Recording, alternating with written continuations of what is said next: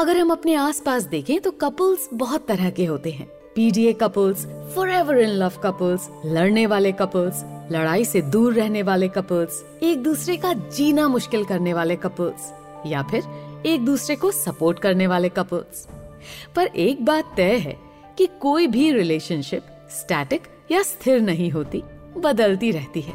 तो आज मैं आपको सुनाऊँगी ऐसी ही एक कहानी पेटेंट मेडिसिन जिसको लिखा था उड़िया में फकीर मोहन सेनापति जी ने। इस कहानी का हिंदी अनुवाद किया है प्रोफेसर कपिलेश्वर प्रसाद जी ने और वाचन है मेरा, यानी निधि बासु का। थोड़ा सा फकीर मोहन सेनापति जी के बारे में बताती हूँ। ये एक ऐसे राइटर, पोएट, फिलोसोफर और सोशल रिफॉर्मर थे, जिन्हें उड़ीसा का व्यास कहा जाता है। क्योंकि इन्होंने उड़िया भाषा की पहचान बनाने में बहुत बड़ा योगदान दिया और उड़िया लिटरेचर को डेवलप करने में भी इनका बहुत इम्पोर्टेंट रोल रहा। तो सुनते हैं कहानी पेटेंट मेडिसिन घर की मालकिन का कठोर आदेश हुआ। रात में तो नहीं ही, दिन में भी बाबू घर से बाहर नहीं जा सकते। क्यों जाएँगे? क्या ज़रूरत है? जो कुछ करना है घर में ही रहकर करें। लिखे पढ़े, घर के बाहर ना जाएँ।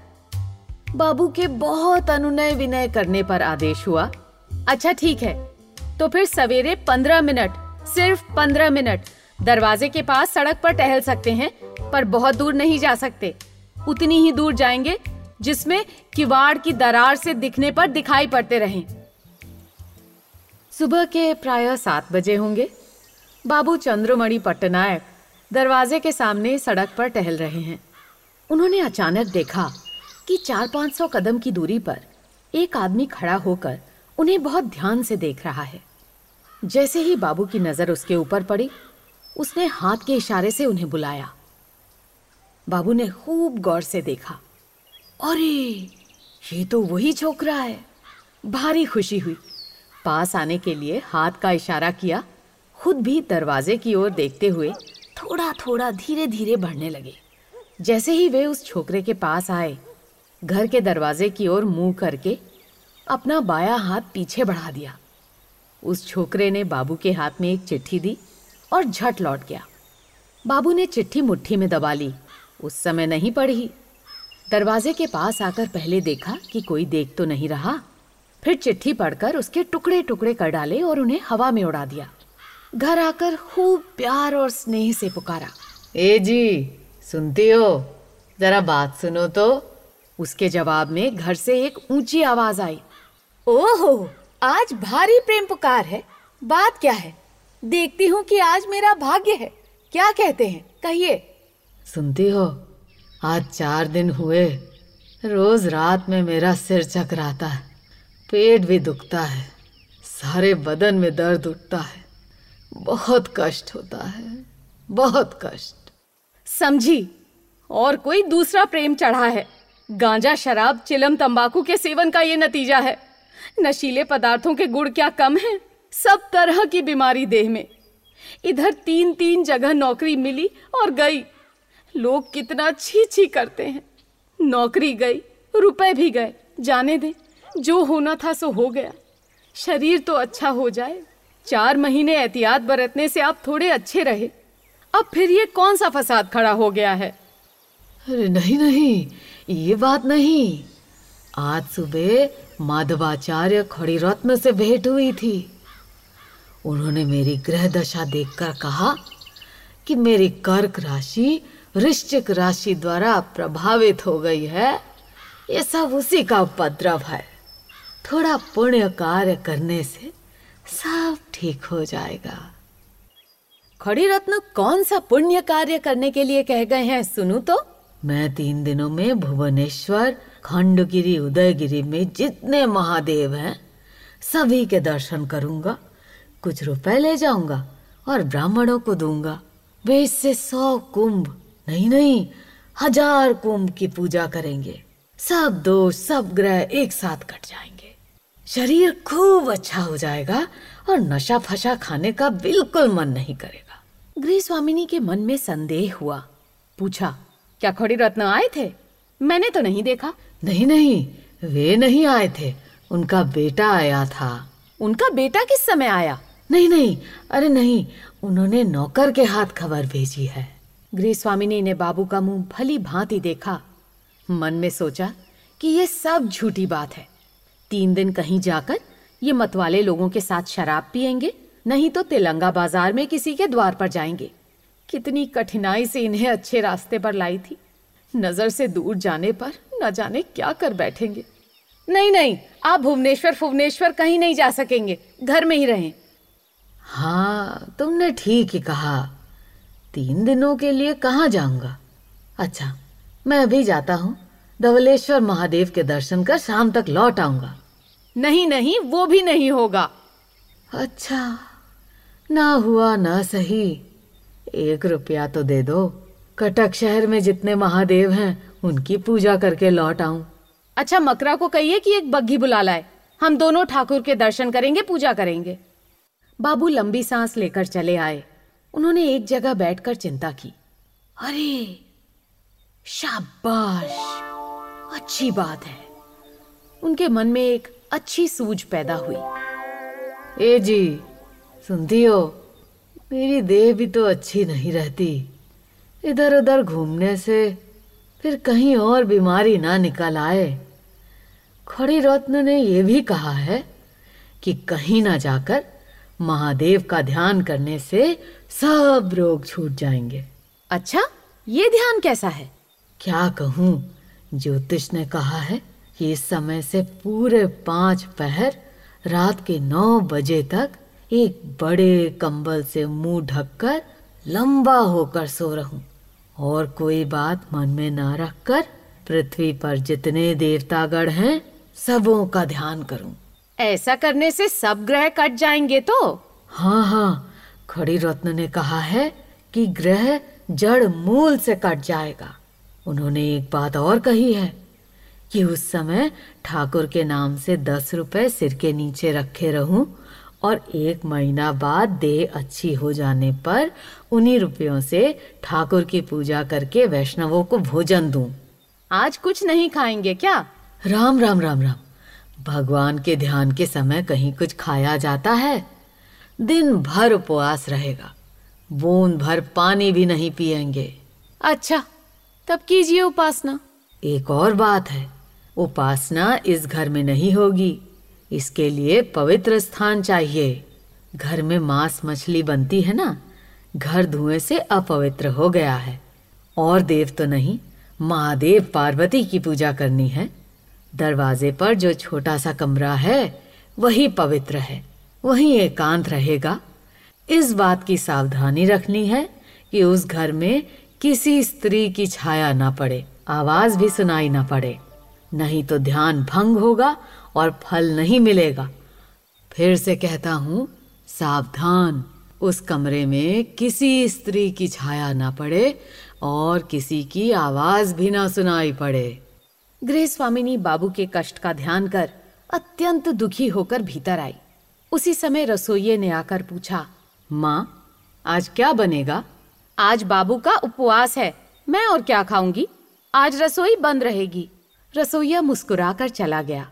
मन में अपनी मालकिन के बारे में विचार किया। हमारी गृह स्वामिनी एक अद्भुत स्त्री हैं। बाबू के प्रति भक्ति की सीमा नहीं। उनके जरा सा बीमार पड़ जाने पर खुद न खा पी दिन भर सेवा करती रहेगी और क्रोध में आने पर लाठी से, झाड़ू से हाथ में जो पड़ जाए, उसी से मारने दौड़ेंगी गंदी गंदी गालियाँ देंगी। पर जो भी हो, गृह स्वामिनी बड़ी अच्छी है, बड़े घर की बेटी है, बड़े लोग की बहू है मन भी वैसा ही बड़ा है, पर बहुत क्रोधी है, बोली बड़ी कड़ी है। उधर बाबू ने जाकर मकरा को बाहर बुलाकर बहुत धीरे धीरे, मीठे शब्दों में समझाते हुए कहा, सुन मकरू, मेरे लिए एक काम कर। ये कंबल ओढ़कर घर के भीतर किवाड़ लगाकर सो जा। रात गए मैं लौट आऊँगा, उस समय तक सोए रहना। सावधान। घर से बाहर नहीं निकलना। मकरा तुरंत बोल उठा नहीं मालिक मैं ये नहीं कर सकूँगा। मालकिन गाली देंगी नाराज़ होंगी। बाजी दुष्ट भूत कहीं का मेरी बात नहीं सुनेगा। जान लो मार डालूँगा। कुछ देर बाद कहा अरे नहीं नहीं मकरू मैं तो झूठ मूठ की हँसी कर रहा था।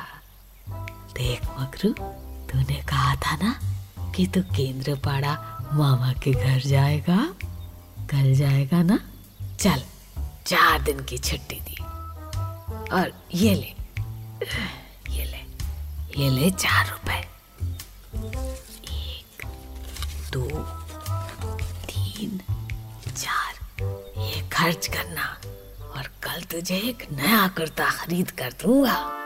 मकरा और कुछ बात न कर, कंबल ओढ़, घर के भीतर धरना देकर सो गया। इधर गृह स्वामिनी के मन में चैन नहीं।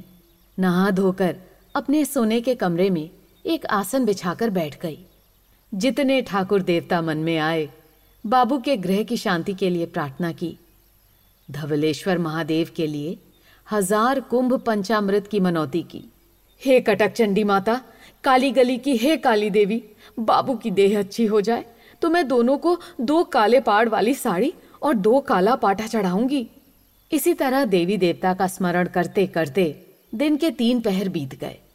मन में विचार आया कि बाबू जब ध्यान से उठेंगे तो क्या खाएँगे? अन्न तो छुएँगे नहीं, फलाहार करेंगे। उसने पक्के केले, नारियल, छेना, दूध, दही सब सजाकर घर में रख दिए। रह रह कर बाहर छाया देखती, अब सिर्फ़ दो घड़ी दिन है। इस बीच तल की धूप ऊपर उठ गई है और कोई काम बाकी न रहा। घर के भीतर जाती, फिर बाहर आती। संध्या हो चली। धीरे धीरे घर के द्वार तक गई। बाबू ने कहा है कि किसी स्त्री की छाया ना पड़े। चारों ओर देखा। नहीं, छाया तो नहीं पड़ती। कहीं मुँह से आवाज़ न निकल पड़े, इसलिए अपने आंचल को मुँह में दबा लिया। जरा सा किवाड़ खोल दिया। घर का भीतरी भाग अच्छी तरह नहीं दिखता। अंधेरा है। बाबू ध्यान में है। हाय हाय, बाबू को कितनी पीड़ा होती होगी। हे ठाकुर देवतागण, मेरे बाबू को अच्छा कर दें। क्या सच में देवता हैं? दुखियों की प्रार्थना सुनते हैं। मैंने तो बहुत प्रार्थना की। बाबू का नशा छुड़ा दें। माँ काली भगवती, बाबू का शरीर अच्छा कर दें। एक काला पाठा और एक मुर्गी चढ़ाऊँगी। ज़मीन पर माथा टेक, ठाकुर देवता को अनेकों बार प्रणाम किया। इसके बाद ही थोड़ा दरवाज़ा खोलकर भीतर जैसे ही पैर बढ़ाया, अंधेरे में कंबल ठीक से नहीं दिखा और बाबू के माथे पर पैर पड़ गया। दांतों तले जीप दबाकर लौट आई और रोने लगी। हाय, मैंने कितना बड़ा अपराध किया। हाथ जोड़कर बाबू से, ठाकुर देवता से अनेक बार क्षमा प्रार्थना की। इसके बाद धीरे धीरे अच्छी तरह देखभाल कर अंदर गई।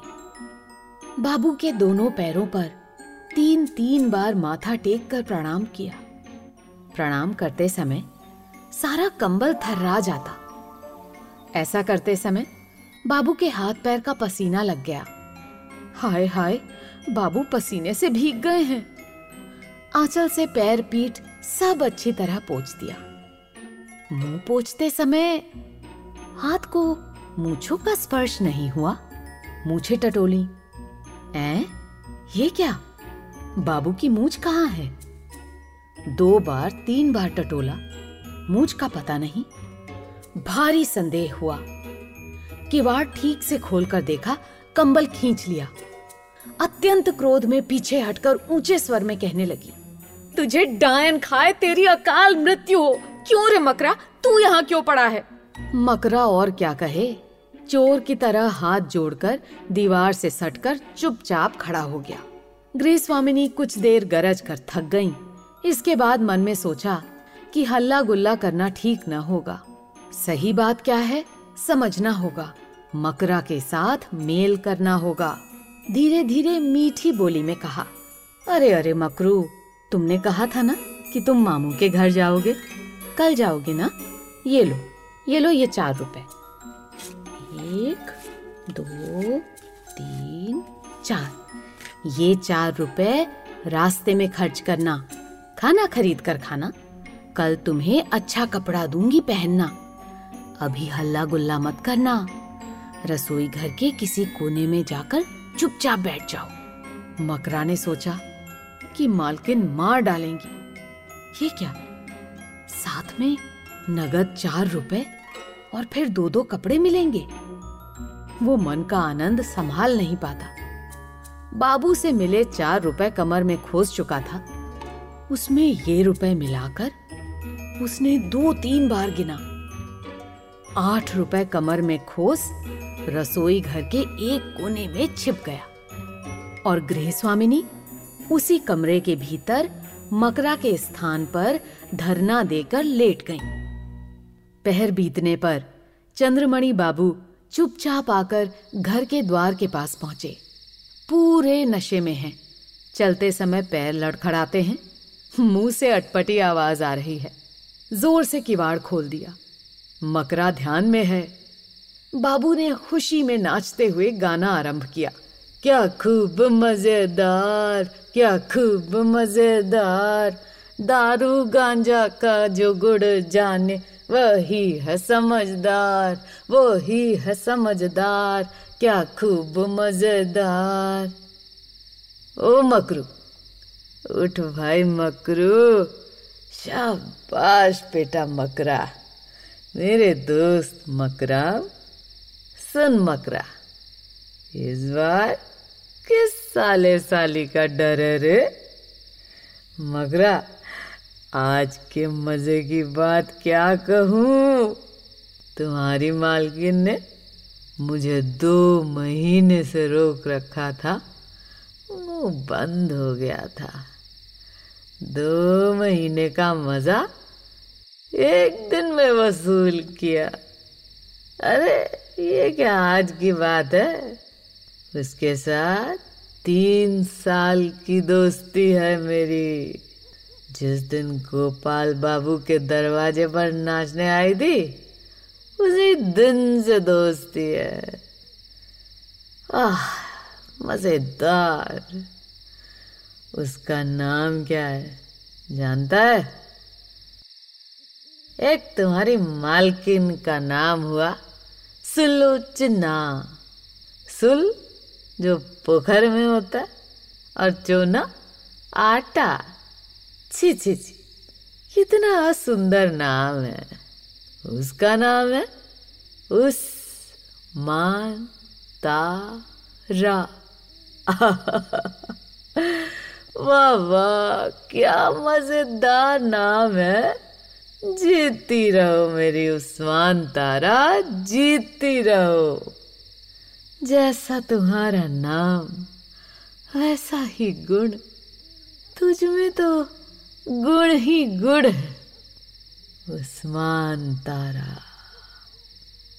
देख तो मकराम उसमें कितनी बुद्धि है, उसकी कितनी मेहरबानी। पुरानी दोस्ती नहीं भूली। कल जैसे ही कटक आई, वैसे ही मुझे बुला भेजा। मैं उसे देखकर खजाना पा गया और वो मुझे देखकर हँसते हँसते लोट पोट हो गई। वहाँ बैठने के साथ ही ना गांजा भाँग का ढेर लग गया। उसने सब ठीक ठाक करके रखा था। शराब भी असली बिलायती नंबर एक। तू अगर एक गिलास पीता ना तो देखता उसका मज़ा। हम दोनों ने साथ साथ बोतल खाली कर दी। तुम्हारी मालकिन क्या बनाती है खाने में? पूरी सब्ज़ी और खीर। छी छी। ये सब तो बिल्ली खाती है रे। उसने जो तैयार करके रखा था, नमकीन, भुना, चना और आग में भुनी मछली। शराब के साथ ना पेट भर खाना भी खाया। बहुत मज़ा आया। तुम्हारी मालकिन को समझा बुझा कर किसी तरह दस रुपए ले गया था। अब बोलो, उन सब जगह पे कोई खाली आ जाता है क्या? जैसे ही उसके हाथ में रुपए दिए, उसने उधर जरा देखकर मुँह फिरा लिया। मैं तो ठहरा होशियार व्यक्ति। तुम्हारी मालकिन की तरह बेवकूफ़ हूँ क्या? बोलो। मैं समझ गया कि उस्मान तारा को ये पसंद नहीं आया। पसंद कैसे आता? बोलो। दिन रात की मजदूरी सौ सौ रुपए पाती है। मैं क्या आया कि मैं सौ रुपए दूँगा। वो हंसकर बोली, रुपए क्या होंगे? आप आइए। वो रुपए नहीं चाहती, वो चाहती है दिल बहलाना। उस रुपए की क्या कमी है? बोलो। फिर भी वचन देने का मतलब रुपया देना है है ना? मर्द की बात। जान लो, कल कहीं से एक सौ रुपए लाऊँगा। क्या मज़ा आएगा। तुम्हारी मालकिन ने रुपए उस बड़े संदूक में रखे, लोहे की एक काटी से संदूक खोल कर अच्छी तरह ठगूँगा। मैंने पहले भी दो तीन बार रुपए लिए। मालकिन का बाप क्या उसका दादा भी नहीं जान सका? संदूक में बहुत रुपये हैं। मेरे हाथ में पड़ जाने से सबको कटक में मौज मस्ती में उड़ा देता। तुम्हारी मालकिन अगर एक गिलास शराब पी लेती ना तो समझती कितना मज़ा आता है। वो आनंद तो समझती है। उस्मान तारा ये तो काठ की मूर्ति है। आज शराब के साथ बहुत सी रसदार चीज़ें खाई हैं। तुम्हारी मालकिन के बाप साले ने सात जन्म में नहीं देखा होगा। गृह स्वामिनी कंबल को पाँच हाथ दूर फेंक कर कूद पड़ी। शराबी तुझे डायन खाए। मेरा बाप तेरा साला है। दिन भर तू कहाँ था? और हाँ ये उस्मान तारा कौन है? बाबू तो भय से काँप उठे। जल्द कह दिया। नहीं नहीं मैं कहीं नहीं गया था। जरा पेशाब करने गया था। तुम्हारी कसम तुम्हारा सर छूता हूँ। गृह स्वामिनी क्रोध में सुदबुद तो खो ही चुकी थी। बोली है? तूने मेरा माथा छुआ? हाँ क्यों नहीं? तू तो मेरी मृत्यु चाहता ही है। घर में एक झाड़ू थी। वही लेकर बाबू पर प्रहार करने लगी। माथे पीठ हाथ पैर पर। बाबू संभल पाए नहीं, भागने लगे। नशे की झूंक में पैर डगमगाने लगे, अंत में गिर पड़े। उस पर भी मूसलाधार बारिश की तरह झाड़ू पड़ती रही। गृह स्वामिनी थक कर घर में जाकर ज़मीन पर लेट गई। व्याकुल होकर रोने लगी। रोते रोते जितने देवतागण मन में आए, उसने सभी से क्षमा मांगी। हे ठाकुर देवता, मुझे क्षमा करो। मैंने स्वामी को मारा है, बहुत अपराध किया है। मेरा दोष क्षमा करो और मेरे स्वामी को सुबुद्धि दो। रात बीती गृह स्वामिनी का क्रोध भी शांत हो गया। धीरे धीरे जाकर देखा, बाबू उसी तरह ज़मीन पर पड़े हैं। नशा उतर गया है। सवेरे की ठंडी हवा लगने से नींद में विभोर हैं। नाक से घर घर की आवाज़ आ रही है। गृह स्वामिनी ने देखा, हाथ, पैर और पीठ, सर्वांग झाड़ू की मार से फूल गए हैं। कहीं कहीं तो खून भी बहकर सूख गया है। ये सब देखकर आकुल होकर रोती, हाय, मैंने क्या किया? मैंने स्वामी देवता को झाड़ू से मारा। हाय हाय, मेरी क्या दशा होगी? ठाकुर देवता, मेरा दोष क्षमा करो। आँखों से आँसू की धारा बह चली। उसने कटोरी भर तेल लेकर बाबू के समूचे शरीर में लगाया। दोपहर समाप्त होने पर बाबू की नींद टूटी। जरा आँखें खोली तो देखा, गृह स्वामिनी पास बैठी हैं। मन में भारी डर समा गया। न जाने, एक बार और झाड़ू से मारेगी। अब और नींद तो नहीं, पर आँखें बंद करे पड़े हैं। और एक बार धीरे धीरे देखा गृह स्वामिनी के मुँह पर क्रोध का चिन्ह तक नहीं है। दोनों आँखों से आँसू की धाराएँ बह रही हैं और धीरे धीरे पैर में तेल लगा रही हैं। ग्रे स्वामिनी समझ गई कि बाबू की नींद टूट गई। चार घड़ा पानी लाकर सोने के स्थान पर रख दिया और बाबू को हाथ के सहारे उठाकर बैठा दिया। सिर और सारे शरीर पर पानी डालकर अच्छी तरह स्नान करा दिया। बाबू का शरीर नशे की खुमारी में जल रहा था। पानी पड़ने से बहुत आराम मालूम हुआ। आँख मूंद कर भगवान की तरह बैठे रहे। गृह स्वामिनी ने कपड़े बदल दिए। रसोईया भात परोस गया। गृह स्वामिनी बहुत कह सुनकर थोड़ा खिला पाई। इसके बाद अच्छी तरह बिछावन बिछाकर बाबू को सुला दिया। कल से गृह स्वामिनी का उपवास है। आज पानी तक का स्पर्श नहीं हुआ। स्वामी के पैर दबा रही है। दिन भर आँखों से आँसू बहते रहे। मन ही मन देवता की प्रार्थना करती रही। हे प्रभु, मेरा अपराध क्षमा करो।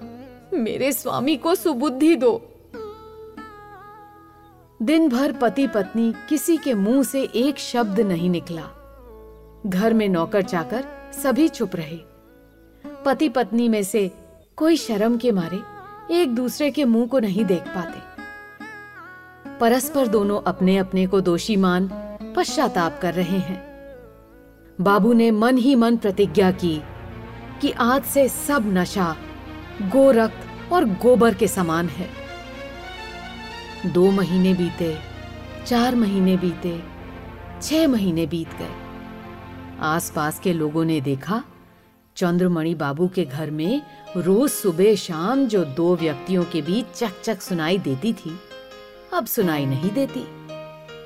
दोनों प्राणी एक जगह बैठकर हंस हंस कर बातें करते और पुस्तकें पढ़ते। उत्कल साहित्य, मुकुर, दीपिका आदि समाचार पत्र पढ़ते। बाबू जो हैंड नोट पर बहुत कर्ज ले चुके थे, एक वर्ष में आधा चुका दिया गया। बाबू अब घर के बाहर नहीं जाते। कहीं से नाच तमाशे के निमंत्रण आने पर गृह स्वामिनी के लाख कहने और जिद करने पर भी बाहर नहीं जाते। हाँ पर किसी किसी दिन शाम को दोनों बग्घी में बैठकर शहर घूमाते। शहर के लोग, संगी साथी, ये सब देख सुनकर चकित हो गए। बात क्या है? बाबू के पिता जमींदार श्रीयुक्त श्याम पट्टनायक ने मास्टर रखकर बाबू को पढ़ाया था। वे स्कूल में भी पढ़े थे। इतना पढ़ने से कुछ ना हुआ। कुसंगति में पढ़कर भारी नशाखोर हो गए। समय बुरे विचार में कटने लगा। कुछ ही दिनों में चरित्र भ्रष्ट हो गए। रात भर बुरी जगहों पर घूमते, शराबी मतवाले लोगों की संगति में रहते। पाँच अच्छे व्यक्तियों ने कहा, पुत्र का विवाह कर देने से चरित्र सुधर जाएगा। रामकृष्ण महंती की पुत्री, परम सुंदरी, खूब गुणवती। जमींदार बाबू उसे ही बहू बनाकर घर ले आए। तब भी पुत्र नहीं सुधरा। घर का सामान और नगद रुपए चुरा कर उड़ाता। पाँच रुपए लेकर बीस रुपए का हैंड नोट लिख देता। इधर घर की बात या जमींदारी की बात कुछ भी ना समझता। जमींदार बाबू ने जब देखा कि ये और नहीं सुधरेगा ये कुलांगार घर की सारी संपत्ति उड़ा देगा। तो उन्होंने बहु श्रीमती सुलोचना देवी के नाम से सारी चलाचल संपत्ति लिख दी। पिता ने जितना भी समझाया, ससुर ने जितना भी कहा, किसी का कुछ भी प्रभाव नहीं पड़ा। अचानक रात भर में इतने अच्छे कैसे हो गए? गोपी बाबू विनोदी प्रकृति के ठहरे। हँसते हँसते कहा कि उस दिन रात में गृह स्वामिनी ने जो झाड़ू की लगातार वर्षा की थी, उसी का ये फल है। नशीले पदार्थों का सेवन और बुरे विचार आदि जितने भी ऐसे रोग हैं, सब झाड़ू प्रहार की दवा से छूट जाते हैं। श्याम बाबू ने हँसते हुए कहा वैद्य शास्त्र डॉक्टरी किताब आदि में तो कहीं इस रोग का ये निदान नहीं बताया गया है। गोपी बाबू ने कहा अरे आप नहीं समझे। यही तो गृह स्वामिनी का आविष्कार है पेटेंट मेडिसिन। दुष्कर्मों के कारण यदि किसी सुंदरी के वे अर्थात पतिदेव इस प्रकार रोगग्रस्त हो जाएँ, तो लेखक का ये सविनय निवेदन है कि ये पेटेंट मेडिसिन एक बार इस्तेमाल करके ज़रूर देखें। आप सुन रहे थे मूल उड़िया कहानी पेटेंट मेडिसिन। जिसके लेखक हैं फकीर मोहन सेनापति जी, हिंदी अनुवाद है प्रोफेसर कपिलेश्वर प्रसाद जी का, वाचन था मेरा यानी निधि बासु का।